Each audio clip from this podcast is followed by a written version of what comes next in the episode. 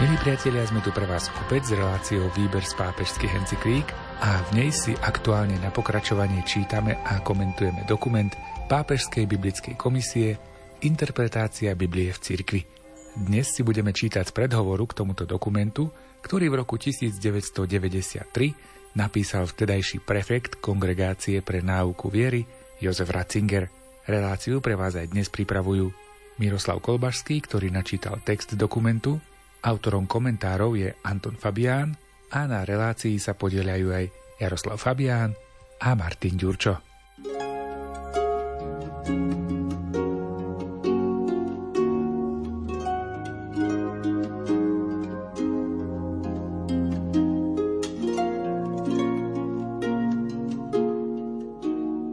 Pápežská biblická komisia Interpretácia Biblie v cirkvi Predhovor k dokumentu Biblickej komisie. Štúdium Biblie je dušou teológie, ako to hovorí druhý vatikánsky koncil, keď používa výrok Leva 13. Toto štúdium nie je nikdy ukončené. Každá doba sa musí svojím vlastným spôsobom nanovo snažiť porozumieť sveté knihy. V dejinách interpretácie, výkladu, Novú éru otvoril začiatok používania historicko-kritickej metódy. S ňou sa otvorili nové možnosti pre porozumenie biblického slova v jeho pôvodnosti. Podobne ako každé ľudské úsilie, tak aj táto metóda skrývala v sebe popri pozitívnych možnostiach aj nebezpečenstvá. Hľadanie pôvodnosti môže viesť k úplnému umiestneniu slova späť do minulosti, takže už nie je viac aktuálne. To môže vyústiť k tomu, že slovo sa nám javí skutočné iba vo svojom ľudskom rozmere, kým Boh, ako pravý autor, je mimo dosahu metódy, ktorá bola vypracovaná pre porozumenie ľudskej reality. Aplikácia profánej metódy na Bibliu musela nevyhnutne viesť ku diskusii. Všetko, čo nám pomáha lepšie porozumieť pravdu, je pre teológiu cenné a užitočné. Práve v tomto zmysle musíme uvažovať, ako použiť túto metódu v teologickom bádaní. Všetko, čo zužuje náš horizont a čo nám prekáža v tom, aby sme videli a počuli to, čo presahuje iba čisto ľudské skutočnosti, sa musí odstrániť. Preto nástup historicko-kritickej metódy dal súčasne do pohybu aj polemiku, týkajúcu sa jej užitočnosti a určenia, ktoré ako také ešte nie je stále uzavreté.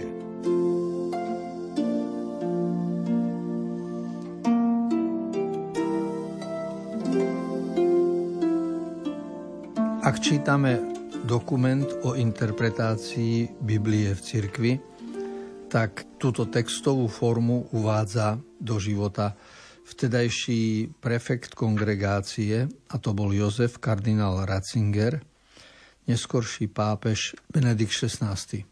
A on vo svojom predhovore jasne rozlišuje a zdôvodňuje, prečo takýto dokument jeho kongregácia a jedno oddelenie jeho pracoviska, tak prečo to bolo potrebné pripraviť. Vychádza z toho, že v minulosti výklad Biblie bol dosť jednoduchý.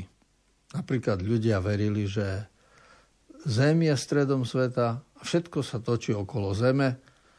Čiže vesmír bol mm, to, čo videli na blízko. Alebo sa verilo, ako bol človek stvorený. Keď bolo v Biblii napísané za 6 dní, no tak to bolo 6 dní. A keď bolo v Biblii napísané, že Boh stvoril človeka z hliny zeme, no tak si každý predstaví sochára, ako utľapkal sochu z hliny. Čiže ak je výklad písma jednoduchý, prvotný, prvoplánový, tak povediac, tak s tým môžeme rátať, že bol uskutočňovaný celé dejiny storočia. Súviselo to s poznaním, so stupňom poznania, ktoré ľudstvo malo i v storočí 5., 10., 15., ale prišlo 20. storočie, a od 14. 15. storočia, keď prišli zmeny v metódach vedy, A v 18. 19. storočí, keď prišla vedecko-technická revolúcia a mnohé zmeny v živote, tak samozrejme, že aj výklad písma svätého tomu musel podliehať. Aj výklad písma bol tým ovplyvnený. A to nové, čo prišlo, bola tzv. historicko-kritická metóda, ktorá bola dosť materialistická a snažila sa z Biblie uznať iba to, čo bolo historicky jasné a preveriteľné. To znamená, že tak ako vo vede všetko rozoberieme, poukladáme do šuflíkov, spočítame, zvážime, vyjadrime v číslach, tak nejak podobne sa pracovalo aj s Bibliou, ale ukázalo sa, že tento prístup k Biblii je nedostatočný, lebo existujú aj nadčasové pravdy, nadčasová múdrosť, existuje aj niečo, čo je človeku neuchopiteľné, čo pre človeka zostáva tajomstvom v jeho živote, nech by čokoľvek robil a akýkoľvek stupeň vedeckého poznania dosiahol. A práve tu ide o to, Ratzinger veľmi pekne rozlišoval, ako je mocné slovo ľudské a v čom je iné slovo Božie. A ako je možné, aby slovo Božie bolo vložené do slova ľudského a potom človekom uchopené.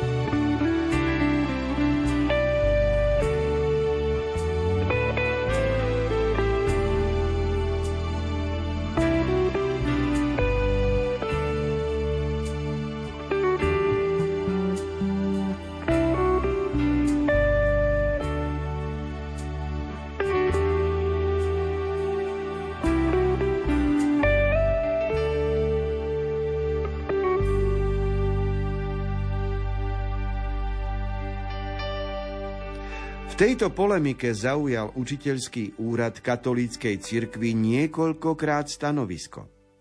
Ako prvý vyznačil na exegetickej mape niekoľko oporných bodov pápež Lev XIII vo svojej encyklike Providentissimus Deus z 18. novembra 1893. V čase, keď si bol liberalizmus extrémne istý sám sebou a až dotieravo dogmatický, bol Leo XIII prinútený vyjadriť sa veľmi kritickým spôsobom, aj keď nevylúčil to, čo bolo na nových možnostiach pozitívne.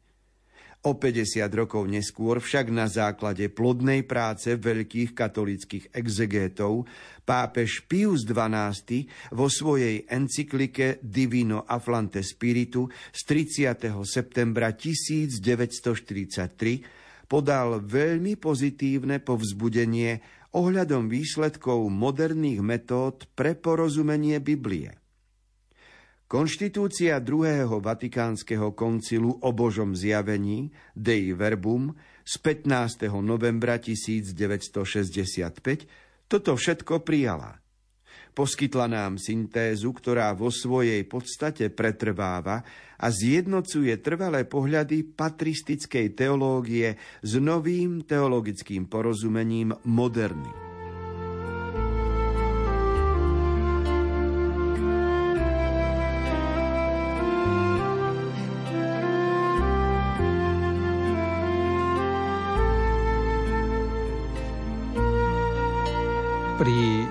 Encyklike sa každý pápež opiera o určitý prierez dejinami, predchodcami a samozrejme, že ak aj pápežská komisia ponúkla zásady interpretácie Biblie v cirkvi, tak sa upierala o niektoré dôležité dokumenty z predchádzajúceho storočia, ktoré sme už spomínali.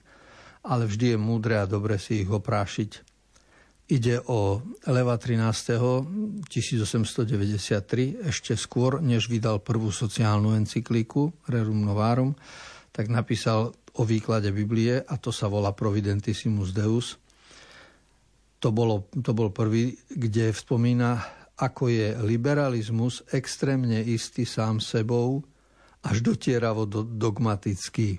A to dnes po 100 rokoch vidíme ako veľkú pravdu, lebo liberalizmus v zmysle slobodného prístupu k veciam, k poznaniu, k rozhodovaniu sa, sa stáva dogmatický, stáva sa násilným.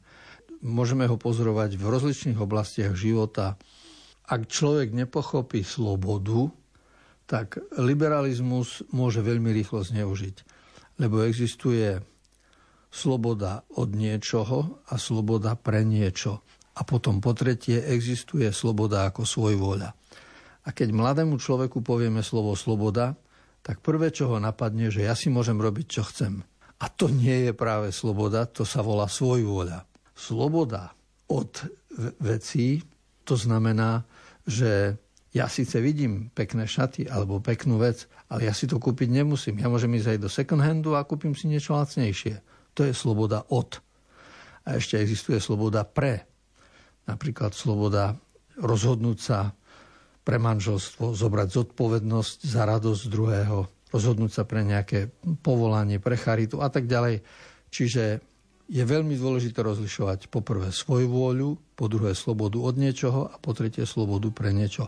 A v toto všetko vidíme, že v liberalizme sa nádherne premiešava, zmiešava, robí sa chaos a pritom sa vyhlasuje liberalizmus ako niečo, čo je najmodernejšie. V skutočnosti ide o zápas ľudstva aj v minulých storočiach stály. Druhý dokument dôležitý, ktorý pápež spomína, je Pius XII, 1943, Divino Afflante Spiritu. A tretí dôležitý dokument je 1965, to je Dei Verbum a to je konštitúcia druhého Vatikánskeho koncilu.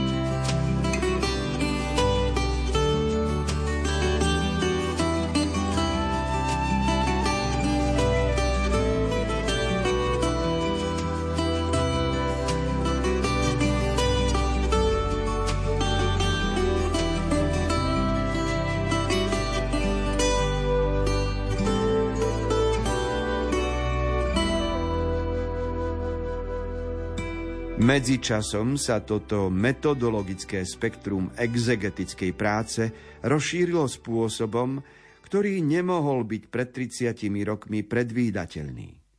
Objavili sa nové metódy a nové prístupy od štrukturalizmu po materialistickú, psychoanalytickú a liberálnu exegézu. Na druhej strane jestvujú však aj snahy znovu odhaliť patristickú exegézu a obsiahnuť aj obnovené formy duchovnej interpretácie písma. Preto pápežská biblická komisia prijala ako svoju úlohu snahu zhrnúť plody katolíckej exegézy v súčasnej situácii 100 rokov po Providentissimus Deus a 50 rokov po Divino Afflante Spiritu. Pápežská biblická komisia vo svojej novej podobe po druhom Vatikánskom koncile už nie je orgánom učiteľského úradu. Je komisiou odborníkov, ktorí vo svojej vedeckej a cirkevnej zodpovednosti veriacich exegétov vykladačov zaujímajú stanovisko k dôležitým problémom interpretácie písma a vedia, že pri svojej úlohe majú dôveru učiteľského úradu. Preto bol zostavený aj predkladaný dokument. Obsahuje dobre zdôvodnený prehľad panorámy metód súčasných dní a týmto spôsobom ponúka pýtajúcemu sa orientáciu ohľadom možností a hraníc týchto prístupov.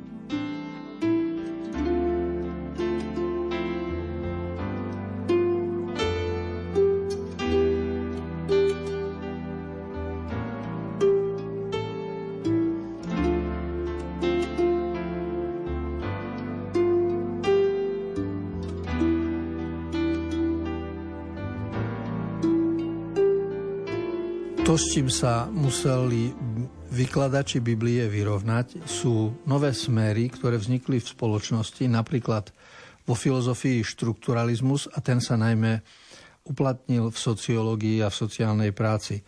Štrukturalizmus znamená, že všetko poznanie človeka sa štruktúruje v našej hlave, čiže neestvujú veci objektívne mimo nás, ale v mojej hlave vzniká poznanie o niečom, čo ja vidím.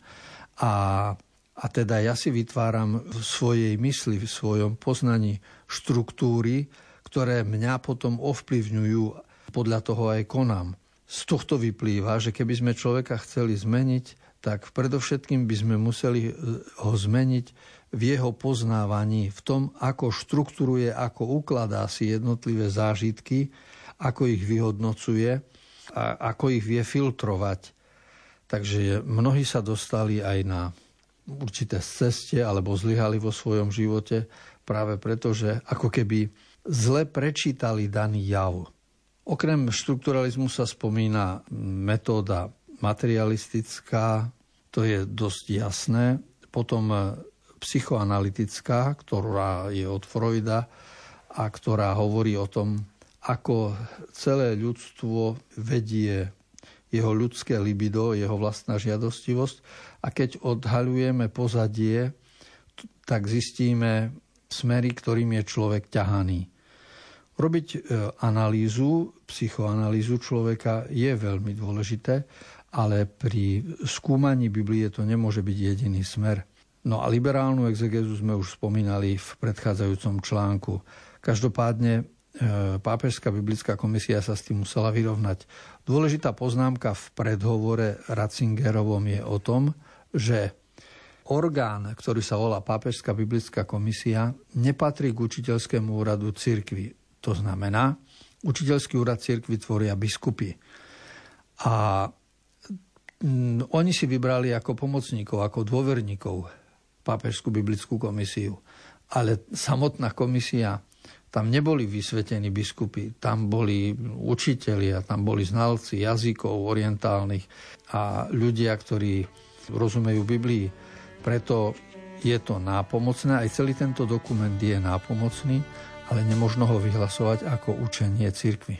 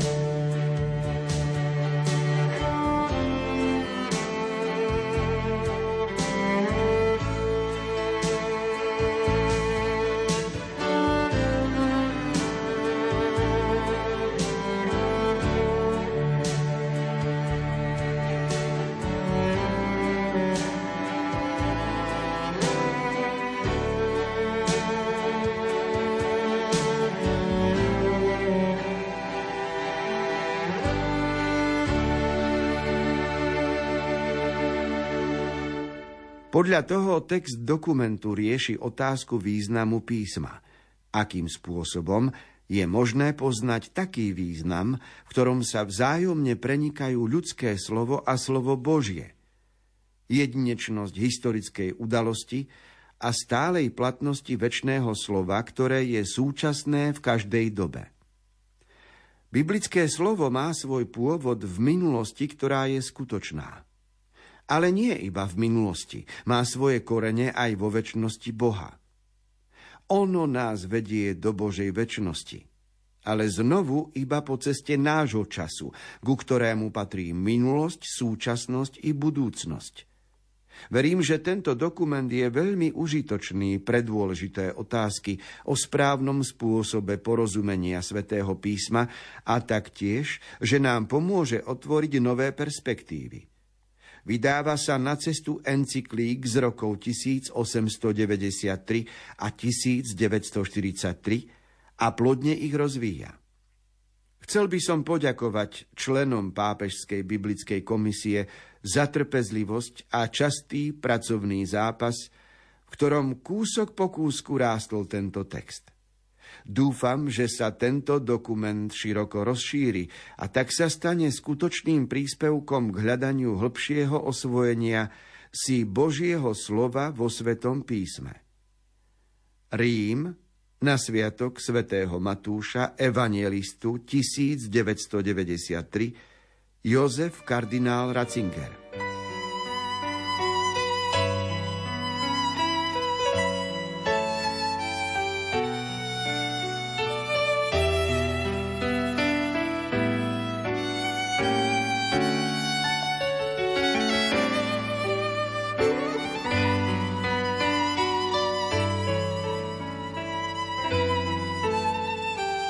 Prečítali sme si text, ktorý slúži ako predhovor ku knihe, ku dokumentu, ktorý vydala Pápežská biblická komisia o interpretácii Biblie v cirkvi.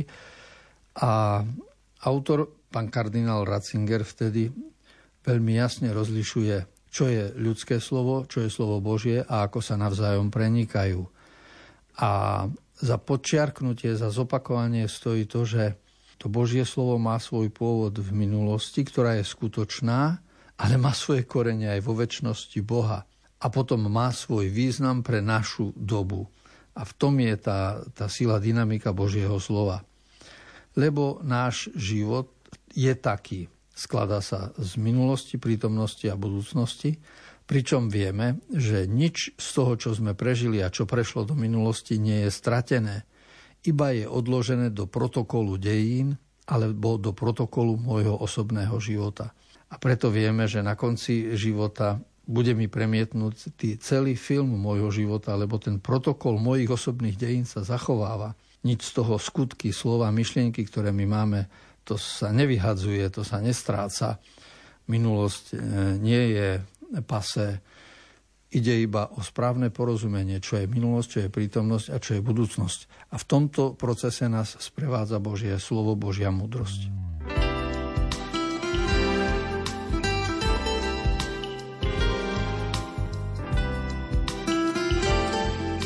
Minúty určené relácii Výber z pápežských encyklík sme pomaly naplnili. Milí priatelia, sme radi, že aj dnes ste boli s nami a už teraz sa tešíme na ďalšie stretnutia opäť o týždeň. Pokračovať budeme v čítaní a komentovaní dokumentu Pápežskej biblickej komisie Interpretácia Biblie v cirkvi, ktorý si aktuálne na pokračovanie čítame. Pohodu pri rádiách vám prajú tvorcovia relácie Miroslav Kolbašský, Anton Fabián, Jaroslav Fabián a Martin Ďurčo.